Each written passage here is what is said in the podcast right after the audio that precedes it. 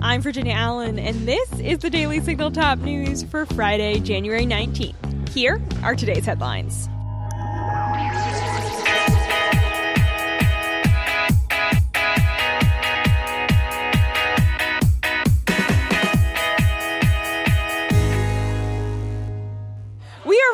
The show today from the 51st annual March for Life in Washington, D.C. It is snowing outside, it's about 30 degrees, but still, there are tens of thousands of people that have gathered here on the National Mall today to march in support both of mothers and of the unborn. And one of those marchers is joining us now. Andrea Trudden is the Vice President of Communications and Marketing for the pro life and pro family organization Heartbeat International. Andrea, thank you so much for being with us today. Oh, thanks, Virginia. It's a joy to be here with all of our lovely friends, our hundreds of thousands of people who have come to DC, brave the cold, enjoy the beautiful snow. It's lovely outside, and hear great music and just be together. It is huge. How far did you come to be here today? Actually, we just came from Ohio, so not too far. Um, so, but it is something that we look forward to every single year, and we have great opportunities to meet with our friends um, uh, from different pro-life organizations, get together, strategize, uh, meet with congressmen, with our pregnancy help organizations, and really just express what we do and how we do it while sharing the good work um, of life. So, so critical. Now, this is the second March for Life since Roe v. Wade was overturned. Roe v. Wade was overturned about a year and a half ago. And some people are asking the question why are you guys still marching after Roe v. Wade was overturned? What's your answer to that? Well, it's always great to celebrate life. So when we can come together and uh, show that many people value each and every life that exists and come together to really celebrate what has how far we've come because i know um, i've been coming here for years now and um, our board chair and former president Peggy Hartshorn has been coming since the early days. And the shift, we were talking about this the other day, the shift in momentum and energy has changed over the years, and just following that, because it is so important to stand up be strong and be that representative example that we are not just alone out there um, with our pro life beliefs. We are a movement. And so it is important to reinforce that each year because while Roe may have been overturned, there's still a lot of change that needs to happen in order to really change culture to embrace life. Well, we've certainly seen that on a state level, that we know that um, obviously Roe v. Wade gave individuals and states to decide okay how do we move forward on the issue of life? And at heartbeat international you all are really tackling that of okay how do we protect life? How do we protect women on this issue? Talk a little bit about what y'all's mission is and how you are going about creating that culture of life that we need across america so, we at Heartbeat International, we're an international association of pro life pregnancy help organizations. That includes pregnancy resource centers, pregnancy help medical clinics, maternity homes, and nonprofit adoption agencies. We have nearly 3,500 locations around the world in more than 90 countries because even as we were uh, seeing things rev up and the Dobbs decision was coming to the Supreme Court and we were getting all the pieces in play for what, was, what does this mean for pregnancy help? The reality is, it doesn't change much for pregnancy help organizations. Our mission remains the same. We are there to provide care and support to women at no cost to provide practical needs and training, parenting classes, material aids such as diapers and formula, and things that really help support her in her time of need and to strengthen families through that work. So when the Dobbs decision happened, it was a, a, very exciting moment and we celebrated it. But we also knew, like, okay, well, our doors are still going to open tomorrow because even if abortion were illegal around the world tomorrow, a woman would still wake up possibly fearing that she's pregnant and needing somebody to talk to. And that's where pregnancy help organizations really come into play. So since the Dobbs decision, while our work hasn't really changed much, even though it's gone to like the abortion discussion has gone to all 50 states now, the mission remains the same to serve women so that no woman feels abortion is her only option. But what we have seen is a much more aggressive attack. Um, first, when the Dobbs decision happened, physical attacks. Organizations were literally getting vandalized and firebombed across the United States. Then we started seeing a political attack where um, senators, very pro abortion, were speaking ab- against pregnancy help organizations, putting out blatant lies, saying that they traumatized and tricked women, which is just blatantly wrong and false. Um, and then we started to see uh, states' AGs putting out consumer alerts against pregnancy centers, which is again false. They're very progressive states that in which these are happening, and then big tech is censoring them. So we've unfortunately had it to where Google doesn't allow certain pregnancy help organizations um, to show up on maps at all. That's been a fight that we've been having ongoing. Um, we manage the Abortion Pill Rescue Network. We cannot advertise it. We cannot get it in the hands of women. We cannot do Google ads or anything on Yelp. Um, and then um, most recently, the California AG in September uh, actually sued Heartbeat International for talking about abortion pill reversal.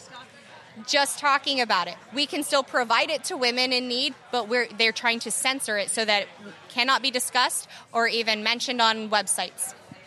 Well, and some folks might not realize that um, over 50% of abortions happen with the pill. And so when women take the pill, take that first pill, it's usually a, a two pill regimen. When they take the first pill, there's an option that you all provide in order to reverse it if they change their mind and say, I don't want to follow through. So that's critical. So we're certainly going to be watching that fight that you all are taking on between California of saying, no, we have to be able to talk about this. Women have to know what their options are, what their resources are. Andrea, for anyone who wants to get involved with Heartbeat International, how can they do that?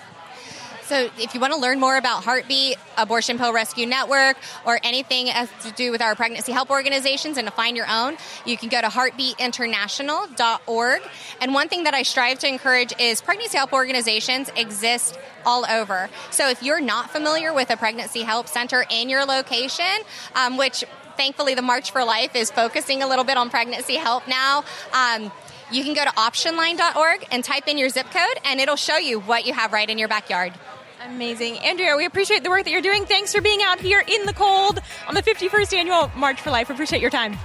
Thank you so much, Virginia. It's been a joy. Former President Donald Trump says he opposes an emerging Senate deal on border security, according to The Hill. Republicans in the House and Senate have been trying to reach an agreement on a border bill that would also provide aid money to Israel and Ukraine. But Trump says that the Senate compromise does not include everything needed to secure America's borders, and he's telling Republicans to reject it. This week, Trump wrote on Truth Social that I don't think we should do a border deal at all unless we get everything needed to shut down the invasion of millions and millions of people, many from parts unknown, into our once great but soon to be great again country. Senate Republican Whip John Thune called Trump's remarks not helpful, according to The Hill. Thune says Republicans should take the deal and vote for the Senate bill because it includes policies that Republicans have been trying to get done for years. The central pressure is on House Speaker Mike Johnson, who will have the opportunity to either kill the bill in the House or bring it to the floor for a vote and put his support behind it. To be continued. Trump's attorneys continue to push back against the legal challenges the former president faces. In multiple states, Trump is facing a fight to keep his name on the primary ballot. In Colorado, the state has already acted to remove his name from that primary ballot. Well, on Thursday, Trump's legal team filed a brief with the Supreme Court arguing that a Colorado Supreme Court ruling to keep him off the ballot would disenfranchise tens of millions of Americans. The Colorado Supreme Court ruled last month that Trump was not eligible to be a presidential candidate because he had violated Section 3 of the 14th Amendment. The 14th Amendment bans lawmakers from engaging in insurrections or rebellions against the Constitution. Trump's legal team is asking the court to act quickly, and they argue that the former president never participated in an insurrection. In their filing with the Supreme Court, Trump's attorneys told the justices President Trump never participated in or directed any of the illegal conduct that occurred at the Capitol on January 6, 2021. In fact, the opposite is true, according to Trump's lawyers. They say President Trump repeatedly called for peace, patriotism, law, and order. Senator Ted Cruz of Texas and House Majority Leader Steve Scalise of Louisiana also led the way in filing another brief with the Supreme Court in support of Trump's name being on the Colorado ballot in 2024. 177 House and Senate Republicans signed on to that brief, calling for the High Court to reverse Colorado's ruling. The Supreme Court has agreed to take up the case and will hear oral arguments on February 8th. The justices will have to make their decision and rule quickly before Colorado's primary election on March 5th. Check out today's show notes for the Daily Signal's full reporting on this case. The House voted yesterday to pass a stopgap spending bill to continue funding the federal government. The bill will keep the federal government fully funded and operational through early March, but 10 Republicans voted against it, including New York Representative Elise Stefanik. Punchbowl News reports that members of the House Freedom Caucus tried to get House Speaker Mike Johnson to amend the spending bill and add Republican border security bill known as H.R. 2 into it. But that didn't happen, and the bill passed in the House 314 to 108, and in the Senate it passed 77 to 18. The can has been kicked down the road until March, which gives lawmakers more time to debate spending levels, with Republicans calling for spending cuts. But bear in mind that fiscal year 2024 began on October 1st, 2023. So Congress will be nearly halfway through the fiscal year before they pass a budget for this fiscal year. Well, we're going to leave it there for today, but a quick announcement before we go. We will not have a top news show on Monday because the Daily Signal team is going to be in an all day meeting discussing how we can continue to make the Daily Signal even better and bring you even more content that you love. But we will be back with you with top news on Tuesday afternoon. And of course, we will still have our morning interview edition shows on Monday morning and Tuesday morning. On Monday, our colleague Tyler O'Neill is sitting down with biologist Colin Wright to discuss why he wants to debate the Southern Poverty Law Center on their claims about the LGBTQ agenda. Be sure to catch that conversation Monday morning. Also, this weekend, if you have a little extra time, take a minute to leave the Daily Signal a five star rating and review. We love hearing your feedback, and it really means a lot to us to hear from you about what you think about the show. Thanks again for listening. Have an excellent weekend. We'll see you right back here tomorrow morning. The Daily Signal podcast is brought to you by more than half a million members of the Heritage Foundation. Executive producers are Rob Bluey and Kate Trinko. Producers are Virginia Allen and Samantha Aschieris. Sound design by Lauren Evans, Mark Guiney, and John Pop. To learn more, please visit dailysignal.com.